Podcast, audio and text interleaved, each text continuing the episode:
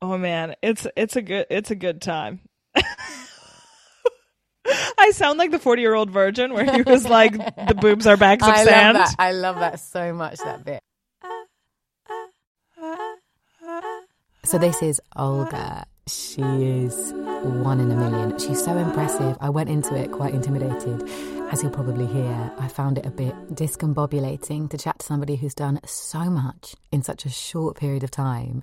At the same time as I was really pregnant, I was so pregnant at this point and I was starting to get quite insecure about whether or not I'd ever do comedy again. I've since listened back to it in the editing process. Wow, isn't it a joy to leave so much time between the record and the edit and then realise you had nothing to worry about? I actually think it's a really fun episode. As you would expect from such an absolute pro, I'm going to dive headfirst into Olga's excellent bio. In 2018, she was nominated for Best Newcomer at the Edinburgh Fringe for her debut show, Fight. She went on in 2019 to perform the fantastic If Then at the Monkey Barrel. That was nominated for Best Show at the Leicester Comedy Festival in 2020. In 2021, she created a show called Homecoming and toured it across the UK. And you're thinking, but hang on, weren't we in a pandemic at that point? Weren't most comedians holed up inside crying into their duvet covers? Yeah, yeah. Olga created an entire show and it was cracking. And of course, it was nominated for awards, longlisted for Best Stand Up Show at the National Comedy Awards. Olga has appeared on everything Mock the Week, Frankie Boyle's New World Order, Guessable, House of Games, you name it. She's doing a new show this August. I really want to know a lot more about it. From the photos, it looks like it could be very relevant to the conversation we have here today. It's called Just Friends. And yeah, it's running at the Monkey Barrel all August in Edinburgh. Catch that if tickets haven't already sold out. She's also just doing right now BBC Sound Everything I Know About Love Obsessed with podcast with the wonderful Sophie Duker, friend of Come As You Are. She was the final guest of the first season. I'm not going to do too much more talking. Here's Olga. Trigger warning we discuss sexual harassment around the 12 minute mark if that's something you want to skip over. I'm glad you don't find it pervy that I know that you are studying at Oxford because I really liked your Twitter announcement. Some personal news and then a picture of your ID card, and so much so that it stayed with me, and so much so that I've been really intrigued about what the fuck you are doing because the ID card was like the Social science of the internet. Which sounds fascinating, but also completely ambiguous in terms of I don't really understand what that would involve. Like, Same. let alone let alone know to apply for it. How did you? Is that something obvious that you just were like, oh yeah, that's a that's a study that exists? Those are oh my god, such flattering questions. I'm so flattered. Uh, first of all, thank you so much for remembering that tweet. Um, it took a lot to admit that I've sold out and gone to Oxbridge, um, and I've joined the dark side. I um basically I studied computer science at university, which is something that I talk about too much, if anything. And after graduating, I realized that like coding itself isn't something that I wanted to do, but because all of my professional experience, like my day jobs, have been in tech, and I'm like philosophically just very uh, intrigued by it so i was just looking for grad grad programs that were like about the internet and computers but weren't coding and i found it and i'm enjoying it greatly When you're in your own life, it doesn't necessarily seem that clearly directed. You just like go towards things you enjoy and do a bit Yeah. of exploration. And then from the outside, especially as like another comic who really respects like the choices you've made and the way you've like managed your career, I'm always like, oh, very wise. Olga's made a very nice. Olga's made another very deliberate calculation. She's positioning herself as not only somebody who can code and who's done a degree in uh, computer science, but now who has like a historical knowledge of the internet, a sociological perspective on the, and so she can just do like endless Radio Four programs. i'm yeah basically my goal in life is to take so many courses and extracurriculars that radio 4 has no choice but to keep calling me Yeah, you know? exactly. Okay, let's backtrack a bit because we have to talk about orgasms at some point. Also, Helen, I've I know that I say this to you all the time. I'm very Yeah. sorry, as a huge fan of you. I, you and you know this. People have told you this. I'm very sorry if this is superficial to say, but you have one of the most beautiful and soothing voices in the world. Oh, that's so nice. I feel like I'm you knew this. I'm speaking to you from within my audiobook booth. I've actually got lo- for you. I'm really excited because I like tangents anyway, and I'm I'm going to try and crowbar orgasms in at every stage, but also find out interesting things about you. Let's go. Um, I'm already so flattered. Thank you. one you. question I have actually that directly relates to the computer science stuff is computer science and uh, your work as I've watched it, the work I've seen in comedy. It's always really light-hearted and gut punchy, always really funny. But there's loads of analysis at like the back end, which I think is kind of like computer science in a sense. Like you have to do a lot of thinking to then create something that appears quite simple on the surface, or at least like easy to use for idiots like me. So I was wondering whether the analysis required in being a researcher, being a computer scientist, makes you quite in your head and makes it more difficult to be in your body. Oh my goodness, that's an excellent, excellent, excellent question. That's an amazing question. That's a really good question.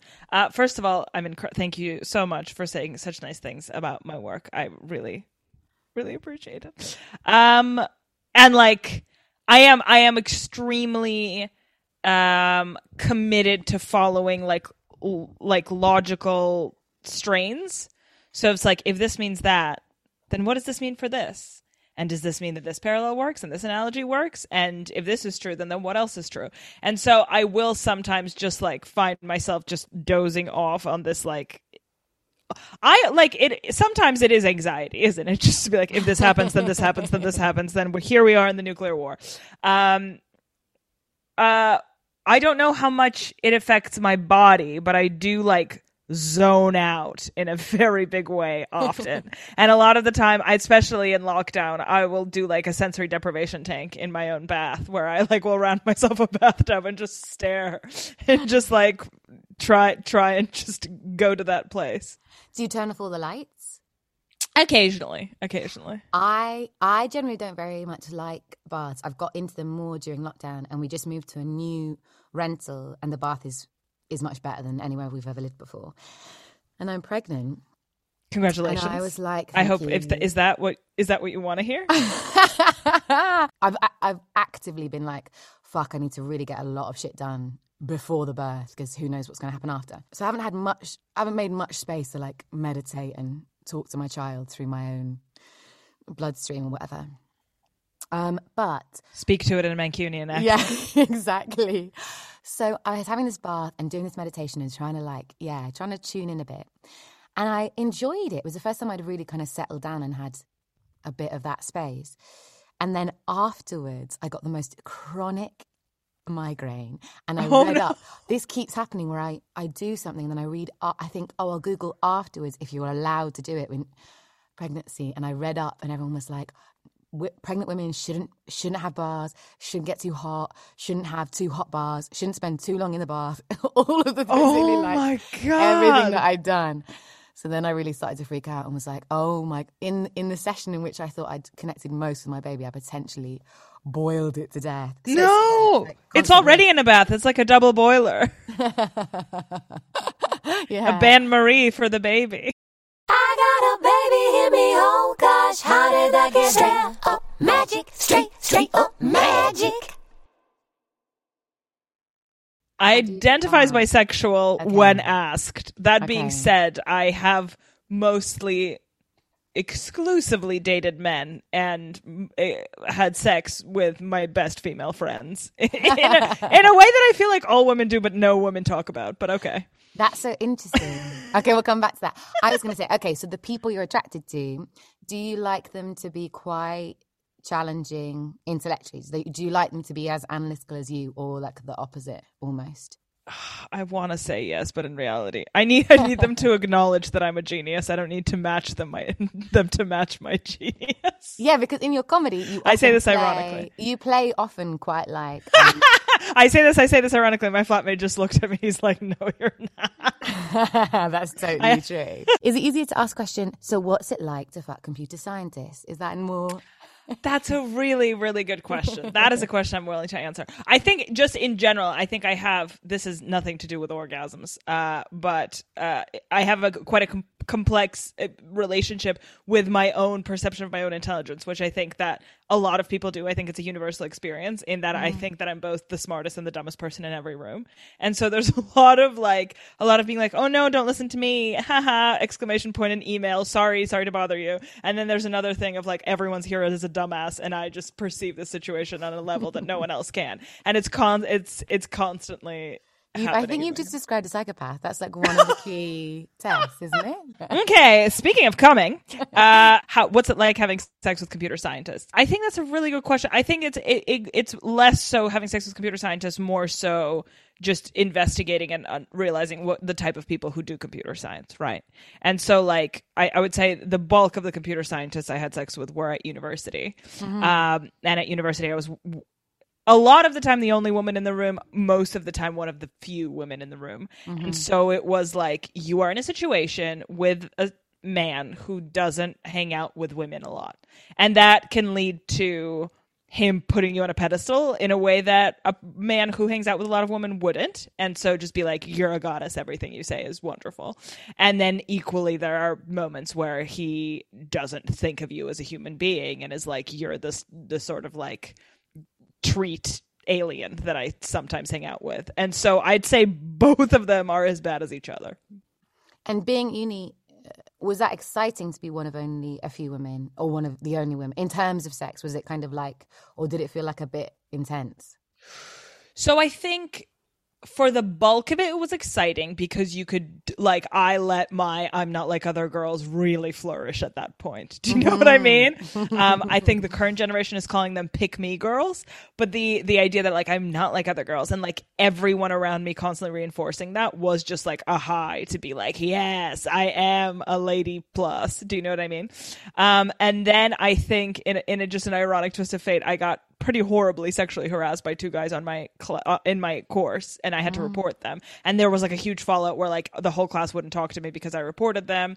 And so in retrospect I'm like that was kind of in the most banal terms and in like quite embarrassingly like my first foray into feminism where I was like oh okay these people had a point. So yeah so I've had I think I've experienced both ends of being the only woman in in a room. That sounds really bullshit. Being ousted by your class for being honest about your experience, but also like kind of fulfilling every fear that most people have when it comes to reporting sexual assault. Well, I, ju- I, I mean, I, I, like, I, I think I got, I, I don't, I don't know. Like, it was just her. I don't. I was gonna say is just harassment. Just harassment is not just harassment. Like it, it is in and of itself quite unpleasant. Um, I like, but it's, it's just. I think it was like pre- again, like it was pre Me Too. I don't think I realized like the, the I don't think I realized the scale of how bad it was really. And also, when you think you are alone and you are factually alone in that scenario, it's like scary to admit that you're not in control, right? Because the second you you say, "I don't think I can handle this myself. I need help," that that's like a daunting experience, right? Yeah. And then to ask for help and to not necessarily. Did you get support? So, oh god, like to, to it, it details basically I reported them and like the campus was basically instructed them that they like couldn't be in the same room with me. So like they they I think they were like if you ever like see her you need to leave like it's that sort of thing. And I think they they proceeded to follow that but then told everyone in the course that that's what they had to do and I don't think the course were huge fans of me. Because also I think at the time I did it like I'm a quite I do a lot of sex jokes about myself and like mm-hmm. I'm quite aggressive in that way. And I think that is often perceived as permission to make the same same types of jokes or mm-hmm. an openness. And like it isn't. And if if a person doesn't understand that I don't know how you can explain that. But mm. do you know what I'm talking about? I know exactly. Oh, yeah. tell me tell me tell me tell me. I know exactly what you're talking about in the sense that, like, I will make jokes about, like, when I was doing the show about not being able to have an orgasm before I had had one, dressing as the sperm, that would open up a whole avenue for certain people to ask me really invasive questions about exactly what kind of sex I was having or the kind of people I was having sex with or why I wasn't having sex with the particular person who was asking me questions because they would be able to sort me they would be able to uh, I wouldn't have even needed to make this silly show, which I was really enjoying performing. I love it when someone goes to, oh, you know, this like this problem that you're exploring is kind of an intellectual but also like comedy exercise on stage and you've chosen as a subject because you're probably halfway through processing anyway at least if not out the other side and you think it's an interesting thing for a lot of people to kind of connect with and maybe have similar experiences around you didn't need to do any of that. You could have just boned me. We could have just been Give back the going at it. awards, Helen. Give back the So awards. So yeah, that's really common. I think I remember ages ago there was a thing about dating like 18 year olds Yeah. that was really funny. Um, I was 23 and 24 at the time. It's not that creepy of an age gap. Thank you. They were comfortably legal. Thank you. so yeah, just like an audacity, I guess, in that sense. Does that sometimes do people sometimes take that for granted and expect and see that as a kind of invitation to not only make jokes about you sexually but also to approach you in ways that are not necessarily being invited? So I had quite a journey with that actually. Like I mm. when I first started like even being funny in high school and then like turned that into comedy in in college slash university i was very very sexually aggressive like in my humor. I was like "Bleh, dicks and tits. For me that was really funny. I gr- like i think i was quite sexually confident because like i grew up watching samantha on sex and the city which is like a, a whole cohort of women has right? Mm-hmm. And so for me it was like cool and like oh wow like so in charge of your own sexuality. That's very very cool. And then i think after having some negative experiences at university um i like kind of went a little back and like a little more puritanical because of it because i was scared. And so i was very aware of not not joking that way because i was so scared of inviting that type of stuff and thinking i don't think i'd be able to handle pushing back on it. And I think, and again, like I'm saying all these things as if I consciously made these decisions in, uh, in the moment. I didn't. I'm now like looking back and thinking that's why I did that, and that's what was gradually made me kind of dim my light, and maybe even like go towards humor that was like a bit more abstract, just to not have to to deal with the potential negative consequences. And then I think after me Too and after the sort of like reading a bunch of like books by women who were like so cool and didn't give a shit at all i was like you know what? I don't care. And i just i got back into it just because i thought like this is what brings me joy this is what i find funny. Mm. And now now for me if I do get that negative response, that says more to me about the person than it does about me. Whereas, in fact, in the beginning, I, I would have internalized that shame. To me, also, that's an indicator of like whether I can sleep with a guy or not. If he like uh-huh. can, can like be comfortable with me doing that, I'll be like, yeah, we can we can have sex. If you're he's not, then why would I even want to impress or sleep with someone like that? What about women? And not even maybe women who you want to sleep with, but women who see your comedy. What kind of reactions do you get there? Do you ever get shame from them? Not really, no. I think with older women sometimes there have been like a few moments where like some older women were like, "What the fuck are you doing?" But not not ever in any in in any way that has like made me really question anything. Should you- should it? no, not at all. I just remember. Helen, yeah. as a mother, are you trying to tell me something? I remember I, I- I've had women who were older feel it's really interesting to talk to you reflecting on like you looking back at your university self having gone through me too having read having then reflected and thought about like oh maybe that was shit for that reason or maybe i did that for that reason. Because i've often found that older women have been frightened for me and that fear which really comes from a place of them feeling kind of like in the past, if they had put themselves out there in that way, maybe in whatever generation they were growing up, it would have been really bad for them. It wouldn't have gone well. And so they've been kind of either protective of me in a way that feels patronizing, or they've been kind of damning and dismissive of my work because it's kind of threatening to them. It's yeah, or like to- ma- you're making us look bad type of it's situation. threatening to it's threatening to the choices they've maybe made. It's, it's I'm thinking of like women who've not necessarily done a lot of visible work around raising other women up, who then become slightly defensive when someone is like making that something important for them. Is that vague enough? No, I I, say- completely I completely I understand what you're talking about. just say my stepmom and move on. no. Oh my god, I was gonna say my mom. Like my mom Yeah. is that person. Yeah, it's wild, and it it carries with it quite a lot of intern. I I internalize. I carry a lot of shame from that relationship with that person, and it's quite hard to work out. And then you reflect on it, and you go like, oh, maybe that's what's happening.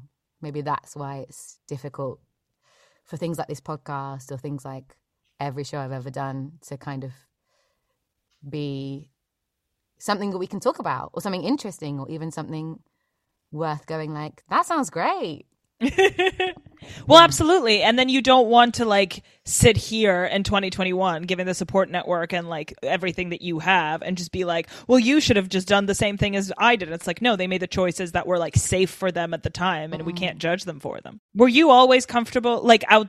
Were you always comfortable joking and talking about the subject that you do, or like has that been a journey for you? that's been a journey. And still i get shame. I still i still have massive moments of going like oh i've done it in the wrong way or i did it at the wrong time. You know like in terms of oh i said certain things that maybe now would be interesting to talk about but then were too much or then the kind of conversations that were happening about mental health or being vulnerable it was too early. You know that whole idea of like oh i should have done better pr for myself. Whatever. You know it's not worth talking about something that's really uh, potentially triggering for people or painful for you or just major unless you've uh, done some really good social media branding around it like that kind of thing. But yeah, yes. like if you're if you're not if your trauma doesn't doesn't have merch, why why sell the trauma? I know I never printed t-shirts. That's my biggest regret. So yeah, so sometimes I've questioned that, but I think that's mainly just because sometimes, oh, just because this year has been so weird, and you go, I've had some really bad times with the pregnancy where I've like thrown my child under the bus before it's even born, and been like, it's too. I shouldn't have got pregnant. I'm a fool. I should have waited until I had secured more um, verifiable success in my career before I uh, allowed myself to destroy anything I've ever worked for by having a child. Like the worst kind of feminist, the worst kind of. I've allowed that voice to come in and be like, "It's over for you. It's done now. You can't. You can't have a baby and keep working as a comic," which is just like verifiably not true. There are so many. Well, you know that's not true, but it's also like I think it. it's fucking awesome that you are being honest about that voice because it's like we're all thinking about that voice all the time. yeah. I think it would be it would be really I think Uh, like shitty if you were like no this is the best decision I've ever made. yeah, totally. I did used to make a joke in my last show before I was pregnant. I didn't want to get out the duff until I was famous enough to be able to do live at the Apollo and say, "Wow, I never thought I'd be doing this as a double act." also to be clear it is the best decision you've ever made I'm sure. I'm just saying that it's like it would be dishonest to of you to be like I've never thought any any otherwise, right? yeah, totally. Totally. It also feels really ungrateful as well. We definitely really wanted to have a baby. It wasn't at all an accident. But um I'm just my personality is that anything good that happens I will sabotage it because I struggle to live in a place of joy. Have you wouldn't be a comedian otherwise. That so is there you true. go.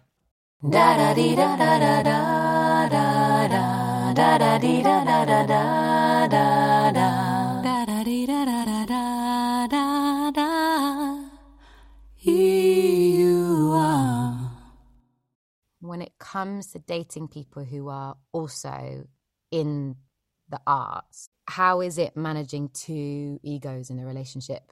And how does that work? Honestly, that's a question that a lot of people ask. And the thing is, that's a question that I would ask another couple who are both in the same industry. And that's a question that I've been asked by people who I've dated who are not in the industry, but it's never been an issue. Mm. Like, I just think that, and I, I distinctly remember, um, actually, I shouldn't, probably shouldn't name names, but it's like, I have heard other people in relationships say that's a question that always comes up, but it's like you love each other and you want the other person to do well. It's as easy as that. And it's like that's exactly how it feels in the relationship. And also in that relationship, I think if if anything, it makes it better because you they understand how big of a deal something is. And does it make for better sex? That's a really good question. I have not found a correlation between uh, job and sex quality, but I'm still investigating. But then, okay, so the opposite of that is then do you do you as a person require an emotional connection to have good sex? I think emotional connection is rich and quite big of a word to to say the what I do need. What I do need is I need them to find me funny and I need to find them cool. that is what I need. It doesn't have to be it doesn't have to be an emotional connection, but it also doesn't can't be they don't find me funny and I don't find them cool. Mm. Like that's what I need. Oh my god. You know what? It's vapid, but it's honest. There you and go. they don't need to be, but they don't need to be funny. In fact, actively, they need to be less funny than you. No, absolutely. That doesn't really matter for sex. As long as, as long because the thing is, them recognizing me as funny means they, at, at the very least, have the same sense of humor as me, right? hmm Or at least are attracted to you enough to laugh at your jokes. No, no, that's not what I said. That's not what I said. Also, also, like, we're not talking a long term relationship. In a long term relationship, yes, I would like them to be funny, but it's like if we're just sleeping together, you laughing at my jokes is enough. Um, and, and I might sound like a narcissist, but really, it is uh, what a man is in any situation. And relationship wise, do you tend to have more? Have you had a mixture of long term and short term?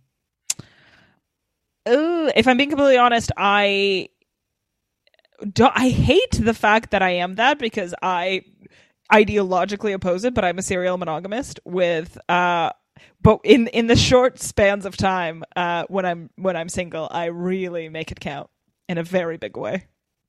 Ooh, I feel nice. I feel very, very good indeed. Since I feel lovely, would you like to come and play with me? Okay.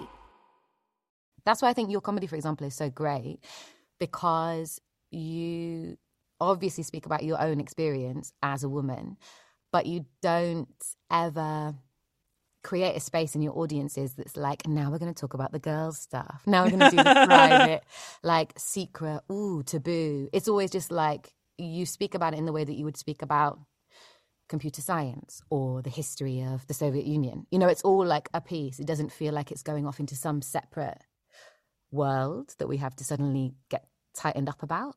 Is that something to do with the way that you were raised? Do you think you were raised in quite like an open way when it came to sex?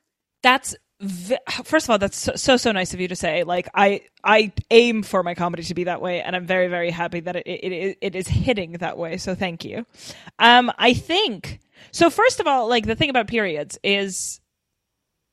I know the trope that men are grossed out by periods or don't want to have period sex. I'm I'm aware of that trope. I've seen it as like I, I remember in uni one time I asked a girl for a for a tampon and a guy said that's disgusting. Like I kind of am aware of this, but never in my life. And I've had sex with assholes. I've had sex with dicks, um, literally and figuratively. never in my life, ever, not once, has a guy ever been grossed out by anything happening in my body. Never have I ever was like I'm on my period and a guy even flinched. Never, not once. And like because the stereotype around it exists, I'm like I hesitate to say that no no guy cares. Um m- maybe my comedy and my, my the way that I conduct myself is like a filter that filters away men who are disgusted by this stuff. But it's like I literally have a joke in my set about uh, and how disgusting is it for me to quote my set. But like the, the joke is like, if I don't want to have sex with you, I'll never say, sorry, I'm on my period. I'll say, do you have a towel you don't like? Um, so it's, I just like, I, I think one of, one of the most important things in my comedy is like, I, a lot of the time will be aware of the fact that the joke I'm writing isn't about a stereotype. The joke I'm writing is about an actual experience that I had in my life. And mm. so I think when you make the experiences real, I want to say they like don't read as like what's the deal with guys the old ball and chain because like those jokes are about concepts of a wife not your actual wife and so when i when i talk about like period sex i'm not talking about period sex in quotation marks as the concept that we all know as period sex because everybody's grossed out by that concept but period sex but period sex in like in little in small letters being like the stuff that i've had in my life and all the time it's never ever been a problem Yeah, I like the way you say as well. Everybody's grossed out by the concept of period sex because actually, it's like it's like uh, people have been trained. The concept, like the i- the collective, when we're all together and talking about it, that's when we're supposed to be grossed out. But individually, it's fine. yeah blood is goth lube Sexy. Were you just raised in a way that was always encouraging you to be quite confident and to, because what you just described there was, well, what I'm doing is I'm being upfront about my experience. I'm speaking from my experience. I'm making it funny in the way that I know how to make it funny because I know I'm funny. Uh, and and that's I would assume comes from a place of like, and I've always been encouraged to just kind of say what I think and be myself. I wouldn't go so far. I don't think my, I I don't I, I don't know about if I'm talking about my parents specifically. I think it was less about them raising me in a specific way. Though my dad was very open about sex. In, in retrospect, a bit too open about sex. um, but I think um, it's just that I had the independence to like because okay. So I grew up speaking English. My parents did not speak English. So I had this like whole media world that my parents could never access. So like I'd be watching Sex in the City in English um and then my parents would just never know. And so I feel like ha- the ability to create that separate world for myself that they would never or like we had internet quite early on. So i remember just like going online and like reading and looking at things. And it's like well they would never know because they don't understand i mean they didn't understand a pair of tits on a, on a screen. But it's like i think it was less about them raising me and more about the freedom that they gave me inadvertently or intentionally that like let me explore things myself. I also love the idea that English tits or American or whatever tits you were looking at could have been looking at, they'd just be like so Russian that they wouldn't know. They'd be so different to any tits you'd ever see. As a kid or as a young adult, looking at the internet at stuff that like was explicitly just yours to look at because nobody else would understand it in terms of language, did that make maybe sexual content more exciting but also a bit illicit? I feel like the, the- like when I discovered all that content. And this this reminds me of have you ever heard of Dolly is it Dolly no not Dollywood United States of Dolly Parton she described this like church but the church is like a building with all these like obscene drawings on the walls I was kind of like shocked but this the idea is that Dolly is this like the purest kind of chastest Americana but also so sexy but without being sexual. She's like this enigma and paradox in and of, it, of herself, isn't she? She's like she has she constantly talks about her boobs, but she's not in any way pornographic, right? No. And I'm not saying pornographic in a derogatory sense at all. It's just like that's she just isn't, though she is Yeah. very like se- sexy or like has that. I mean, it is a paradox in and of itself, isn't it? Mm. And so I had these like, and I, and much like Dolly Parton, uh, me. but I think it's um that I could talk about for hours. But the that that like all the discovery of like sexy stuff and like porn online or whatever happened w- when I. D- uh, uh, did absolutely nothing sexual. Like I didn't have my first kiss until I was 17. So like everything happened like for about like 5 years where I there was no practice, just theory. Mm. So you Sorry. went really deep into it. No, that's really nice. That's quite a nice image of just like. I mean, we've already built, study. we built this uh, kind of image of you as being somebody who goes really deep into research and likes to go like once you get into something to do. What is this now? A PhD or an MA that you're doing? MA for now. Sorry. MA. Sorry. Who knows where it goes next? So yeah, like you start with like five years of research, and then then we'll try out a kiss. We'll see how that goes. Mm. And so I think, yeah, I think the disconnect was really uh, that. That also was like quite gradual. So I think like I knew everything I could have possibly expected when I started having sex. Did you? Did you? Did you really want this? Do you know yourself? How well do you know so because I had all that practice, I like knew what masturbation was, and I knew, uh, like, and I had orgasms when I masturbated. But then I started having sex, and I could never come during sex, and I was like, I guess those two things are different. I'm still enjoying myself. This is still great, but like, I'm not coming. That's fine. Um, and then with my first boyfriend, I started by, fa- and I only faked it with him before I just wouldn't fake it. But then with him, I feel like he had this expectation and I was just started faking it with him. And then I came with him and then I stopped faking it. But then I had to like come clean to him and be like, okay, well now I'm actually coming before that was all lies. do you find it easy to orgasm? yes. I basically it was like essentially a skill I had to learn. And then once I did, I've never faked since because I was like, oh, this is what I need to do. It's just that like I didn't know the move, and now I know the move. And has that because we've spoken to other people on the podcast before, where actually the ease of orgasming, like knowing how to do it, it becomes too automatic, and then you can end up having sex that isn't necessarily as satisfying. It's just Too orgasm off and- focused. yeah, exactly. Yeah, I know exactly what you mean.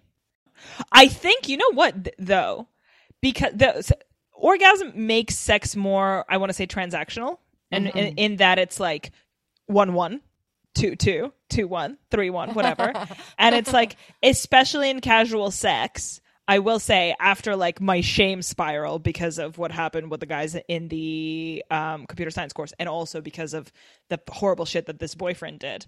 It took me kind of like it took me a little bit to come back to casual sex and like feel feeling less shameful about it. But the ability to orgasm during casual sex made me feel more confident in that I was getting out of it as much as they were. And so like I feel like I wouldn't have been able to come back to casual sex with the same ease that I was having before because I would have felt that I was being used because I Yeah. wasn't getting as much as they were or like the same thing as they were. Yeah, and you weren't necessarily therefore doing it for yourself. Yeah. Even though I was and it was enjoying myself, but it's like because it's so orgasm centric on the man side, you would have to be like, well, what do I have to show for it? And it's like when I had the orgasm to show for it, I'd be like, well, I'm using you as much as you're using me. We're both having using each other's sex. And do you think that has made you more powerful? Powerful is quite a strong word. but do you think that's made you less vulnerable in circles like, say, you're having sex with people who are in the same industry as you? And uh, I can imagine if you were having sex that was dissatisfying and casual and then was not like part of a relationship. Well, obviously, because casual. Um, although I quite like, I quite like the idea of having casual sex in a relationship, just being like really like being in a long term, but super dismissive of the person you're with. All Got laid last night, whatever. Exactly. Um, do you think it allowed you to be, yeah, more secure in yourself? Like to have those relationships? I think probably one of the reasons why I didn't have sex with other people who were in my industry or who I was friends with, even, why I would often go for like one night stands with strangers, was because I, I knew I wasn't necessarily going to get a lot out of the exchange. So it was almost like everyone was practice. So I didn't really want to have it with, which was stupid because actually, in a way, if I'd been having it with somebody I really liked and could have an open conversation with, I think it would have solved a lot of issues a lot quicker. I think you're giving too much license to the c- characters that are comics. yeah, maybe Sorry. you're right. I think it could have made it much, much worse. I'd still be in a real hole right now. Um, but yeah, do you feel like it allowed you to be on more of a level playing field in a way, knowing that you were going to get yours, knowing that sex was something that you were going to enjoy, allows you to have it in a way that it, it doesn't feel so vulnerable. In general, yes. I still don't think I would have sex with uh, people in comedy. Like the people in, that I've had sex in comedies, like I either ended up dating and like I was sure to do that. Um, I love the way you narrowed your eyes then, like you know what I mean? And that was locked in from the get go. I made them sign a contract, guaranteed to give me at least three ah. jokes. Yeah. oh, that's such a lie. That's such a lie, especially since the one person you know I was dating that did not happen that way. If I'm having sex with someone in comedy, I would like that person to be of the same sort of like experience level in comedy because I think the the ish the issues of like shame would more come in with me in like a more of a hierarchical perspective mm. rather than a, like a female versus male perspective. Mm. Does that make sense? Especially given the impression we've got of you so far, which is just like quite straight shooting. It can be fun to play with like power and status within your relationship, but it's a different thing if outside of your relationship there are literally like clear hierarchical roles that set you apart. Exactly. And it's like it's an unspoken thing that's always in the background and I just feel it's it's just very very tricky to navigate and it's something that you could definitely navigate in a real relationship but like in a one night stand or in a casual fling I feel like that's just a minefield that you just shouldn't bother entrenching yourself in. Turn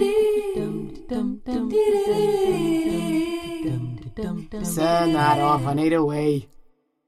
How important is sex to you in a relationship? Very. I think it's a, it's like I systematically it has been more important than any the, the I'm always more into it than anyone I'm dating. I'm the horniest person in the world. It's it's a problem. I love the fact that that came. The end of that sentence came was started with systematically, as if you're in some kind of regime constantly. And does that ever cause an imbalance? Does that ever cause an issue? Yeah, definitely. There's been tears. What from who? From somebody that From you're me. handing, or because you're being you're not getting as much as you need. yeah. yeah. How are you? How are you with that? I find it sometimes hard. Well, I think first of all, I think the fact that I'm hornier than any man I've ever dated uh, is again another one of those like period things that is like we have this perception that men are horny and women are not, and it's like, well, I've lived the reality that is complete opposite over and over again. So I think that puts the pers- the stereotype in perspective for me, and that means that I can joke about my reality and not this like preconceived notion that we've created for ourselves, but actually isn't true.